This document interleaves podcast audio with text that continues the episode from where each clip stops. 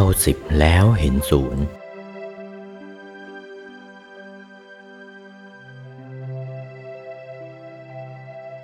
สิบศูนย์นี้ เป็นตัวสำคัญมาก สัตว์โลกจะเกิดในโลกได้ ต้องอาศัยเข้าสิบแล้วตกศูนย์จึงเกิดได้ ถ้าเข้าสิบไม่ตกศูนย์แล้วเกิดไม่ได้ นี่โลกกับธรรมอาศัยกันอย่างนี้ ส่วนทางธรรมเล่า ต้องเข้าสิบ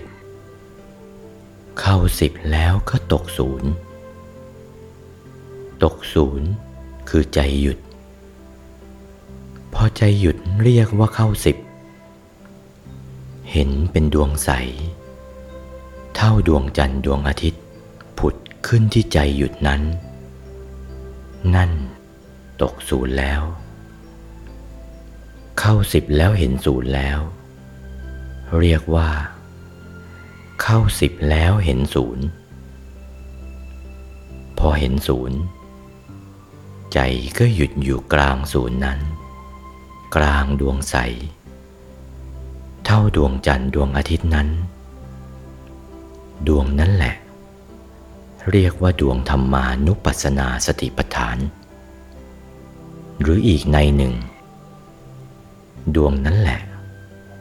เรียกว่าดวงปฐมมรรคหนทางเบื้องต้นมรรคผลนิพพาน ถ้าจะไปมรรคผลนิพพาน ต้องเข้ากลางดวงนั้นแห่งเดียว ไปได้ทางเดียว ทางอื่นไม่มี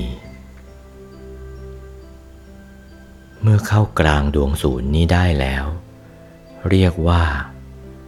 ปฐมมรรคในหนึ่ง อีกในหนึ่งดวงนั้นแหละ เรียกว่าเอกายนมรรคแปลว่าหนทางเอกไม่มีโทสองไม่มี แปลว่าหนทางหนึ่งสองไม่มีหนึ่งทีเดียว วาท